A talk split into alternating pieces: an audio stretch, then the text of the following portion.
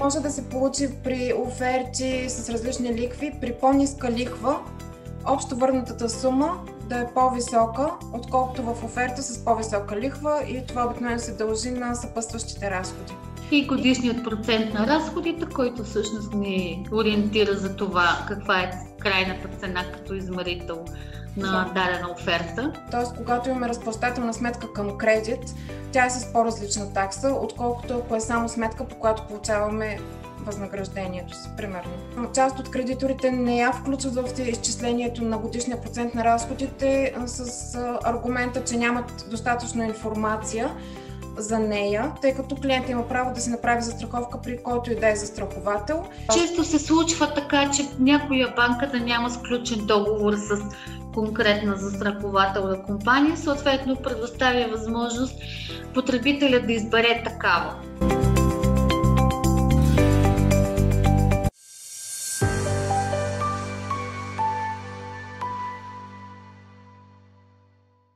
Здравейте, казвам се Десислава Николова и съм финансов анализатор в порталът Моите пари.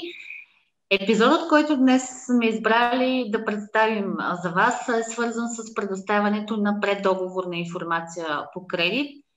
Защо този документ е важен, какво трябва да внимаваме, какво съдържа той. При нас в студиото, виртуалното студио на моите пари съм поканила Ива Ангелова, кредитен консултант – от Кредитленд. Тя е във Варна, поради което не може да присъства на живо при нас в студиото. Ива, здравей! Радвам се да те видя как си. Здравей! Добре, благодаря. Изглеждаш чудесно. Благодаря. Надявам се така и да се чувстваш. А, Ива, можеш ли накратко, не знам дали можеш накратко, със сигурност можеш и повече да говориш, знам това, какво представлява преддоговорната информация? Защо този документ е важен за потребителя? Какво трябва да съдържа той? Можеш ли да ни ориентираш? И на мен ще ми бъде интересно. А, да, темата е доста обширна, но накратко преддоговорната информация съдържа всички параметри на кредита, които потребителят, който потребителят иска да ползва и съответно, когато се вземе пред договорна информация от няколко банки или кредитни институции, може да се направи сравнение между различните оферти.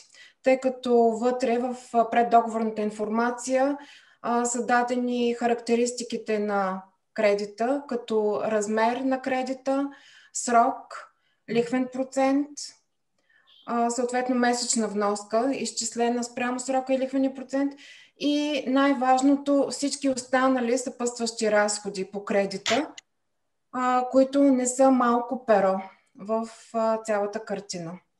И годишният процент на разходите, който всъщност ни ориентира за това каква е крайната цена като измерител на дадена оферта. Да, Добре. Може да се получи при оферти с различни ликви, при по-ниска лихва, общо върнатата сума да е по-висока, отколкото в оферта с по-висока лихва и това обикновено се дължи на съпътстващите разходи.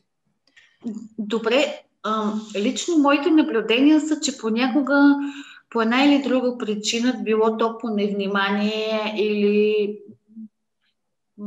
така, може би умишлена заблуда на потребителя, често кредитора не включва определен разход в този задължителен документ, който трябва според законодателството да предоставя на клиентите. А, кои са най-често срещаните разходи, които м- някои от кредиторите имат навика да пропускат в а, този първоначално, първоначален документ, когато някой иска да вземе кредит? съпътстващи разходи към кредита обикновено са таксата по разплащателна сметка която се различава от таксата по обикновена разплащателна сметка. Т.е. когато имаме разплащателна сметка към кредит, тя е с по-различна такса, отколкото ако е само сметка, по която получаваме възнаграждението си, примерно. А, така че това е един от разходите, който би следвало да се включи в годишния процент на разходите и в съответно общата върната сума. А, другия съпъстващ разход, най-вече при ипотечните кредити, това е застраховката имот – която е абсолютно задължителна, когато сме изтеглили ипотечен кредит. част от кредиторите не я включват в изчислението на годишния процент на разходите с аргумента, че нямат достатъчно информация за нея, тъй като клиента има право да си направи застраховка при който и да е застраховател и тъй като те не знаят той кой застраховател ще избере и при какви условия, не включва. Да, този. често се случва така, че някоя банка да няма сключен договор с конкретна застрахователна компания, съответно предоставя възможност потребителя да избере такава. Да. Просто предоставя един списък от рискове, които тази полица трябва да покрива. А, да. Добре. А, друго нещо, което м- м- видовете, видовете преддоговорна информация. Ние малко преди да започнем разговора, ти спомена за обвързващ формуляр. Можеш ли малко така повече разяснение да, да дадеш тук какво означава това? Обвързващия формуляр на преддоговорна информация също наречен Европейски стандартизиран информационен формуляр или накратко ЕСИФ. Т.е. ако потребителя чуе ЕСИФ, да знае за какво става въпрос. Това е формуляр с характеристиките и параметрите на кредита, но той се дава от банката тогава, когато тя е направила пълен анализ на кредитоспособността на получателя. Тоест, направила проверка на данните, които той декларира под формата на неговите доходи, също изправка в кредитния регистр за неговата кредитна история и наистина се обвързва с конкретно предложение за кредит. И в тази може обвързващ... би това, да, може би това се дължи на факта, че доста често при определене на конкретен лихвен процент по кредит, често доходът е определящ фактор. И може би така на една първоначална инстанция не може да банката да, да даде точен конкретен размер на лихвения процент, в последствие предоставя такъв. Да, когато наистина направи проверка за точния размер на доходите. Добре, а можеш ли да кажеш на нашите зрители какво трябва да внимават, когато съпоставят и гледат информацията, в, която се съдържа в единния европейски формуляр? А, както казах... Можеш ли да, да ни покажеш така един пример малко за разяснение? Една от ценностите на този формуляр е точно да може да се направи сравнение между различни оферти. И когато се прави такова сравнение, трябва да се сравняват еднакви суми за еднакъв период, защото иначе кредитния калкулатор дава съвсем различни стойности. ние като кредитни консултанти в Creditland, когато събираме оферти за нашите клиенти и съответно и преддоговорна информация, наслагваме всички тези параметри в една сравнителна таблица и наистина извеждаме максимално точно и вярно общия разход по кредита, като включваме дори тези параметри, които не са ни подадени първоначално от банките, като например застраховка имот и живот. Дори те да не са били показани, ние а, си търсиме допълнителна информация от, за тях и ги включваме в сравнението. А, Тоест, сега... вие като, като кредитни консултанти можете да предоставите на потребителя максимално изчистена, ясна и точна информация по отношение на това, което го касае, за да сравни различните оферти и да вземе възможно най-информираното и изгодно решение за него. Така да го разбирам. Да, като смятам, че предоставяме, освен всичко, което изброи, и обективна и безпристрастна информация.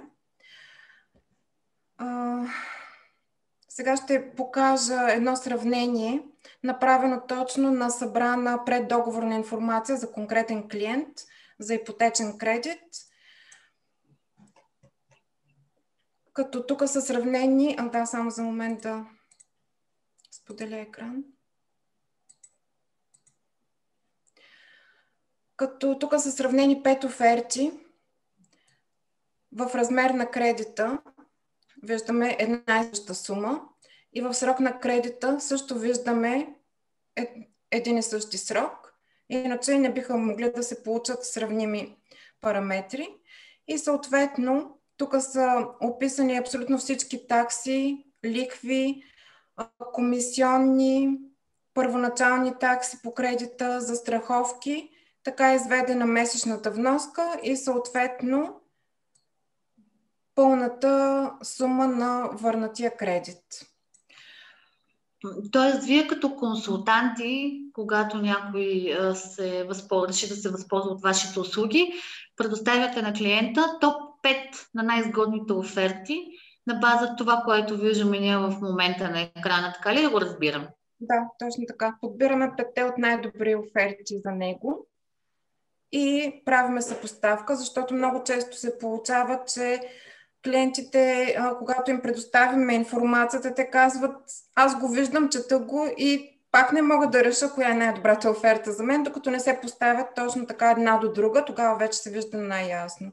Като, например, мога да покажа как при лихвен процент 2,6 и при лихвен процент 2,55 общо върнатата сума тук е по-малка, отколкото тук. Да, ние преди няколко, преди един или два епизода всъщност правихме такова заснемане, което, в което говорихме, че размерът на лихвеният процент в никакъв случай не бива да бъде ориентир за това дали една оферта е изгодна и дали е най-изгодната за потребителя. Всъщност трябва да се гледа годишният процент на разходите, при условие обаче, че се сравняват оферти на банки, които включват всички компоненти, които би трябвало да бъдат включени в годишният процент на разход. Тоест всички разходи, които потребителят заплаща във връзка с погасяването на кредита. Единствено в този случай годишният процент на разходите би могъл да бъде коректен измерител за това колко е изгодна оферта за някой.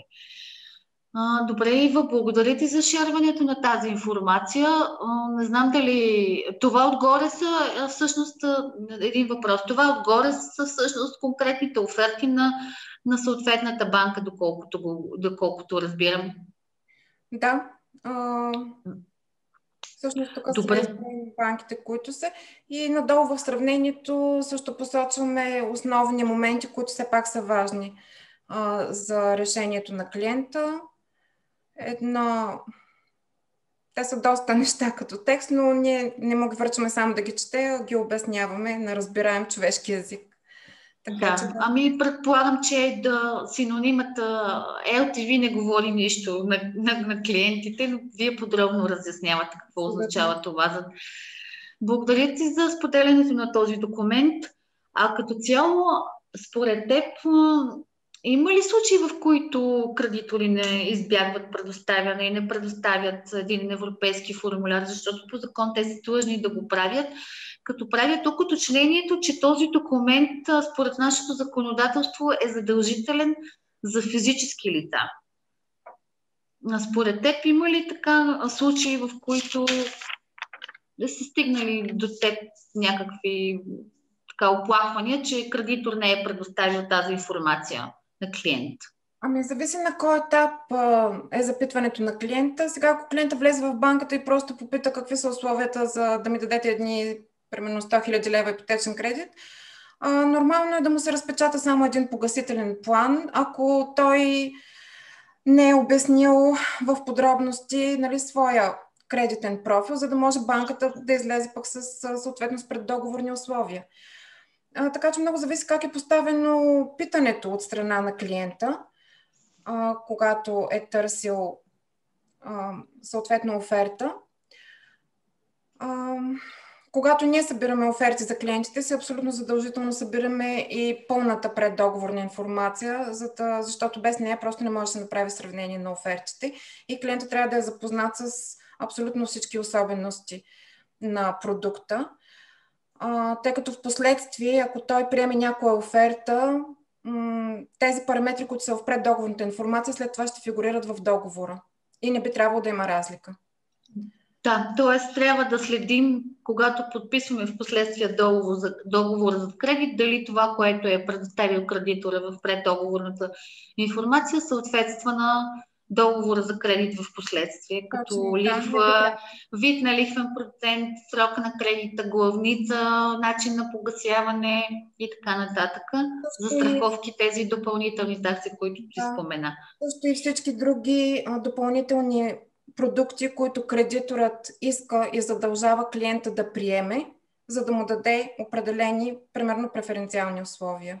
Като, например, превод на заплата, поддръжка на кредитна карта, включване в пенсионно осигуряване, такива неща, които носят някакви по-добри условия на клиента, трябва да са... Но пък са свързани с конкретни разходи. Да. Защото аз съм забелязала, че когато а, банките понякога са склонни да предоставят по-ниска лихва, но предоставянето на тази по-ниска лихва, съответно срещу ползване на определен вид и пакет услуги, които съответно трябва да бъдат заплатени в последствие. Така че тук може би пак трябва да се внимава дали ефтиното наистина излиза ефтино.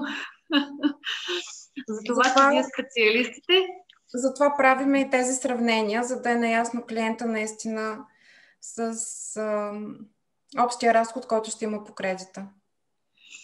А, добре, тук е може би времето и мястото да уточня, че при а, предоставяне на преддоговорна информация, по-скоро при нейното непредоставяне, защото кредиторът е длъжен да предостави на клиента или пък когато тя а, информацията в този документ е невярна и не, не, не и заблуждаваща, а, потребителите могат да сезират съответно защита на Комисия за защита на потребителите. Това е органът, който разглежда жалби във връзка с а, информацията от, по отношение на този документ, който решихме днес с теб да коментираме.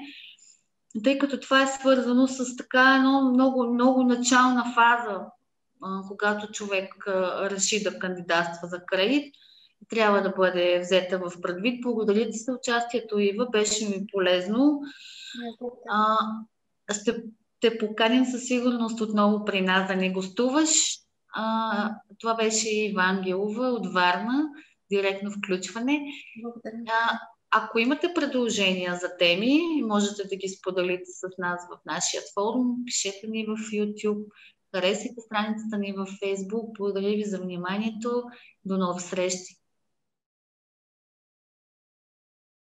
Ако нашето предаване ви допадна, харесайте ни, последвайте ни, споделете ни, абонирайте се, коментирайте, препоръчайте ни, удумайте ни. Ако нещо много ви вълнува, пишете ни. Ще се видим следващата седмица.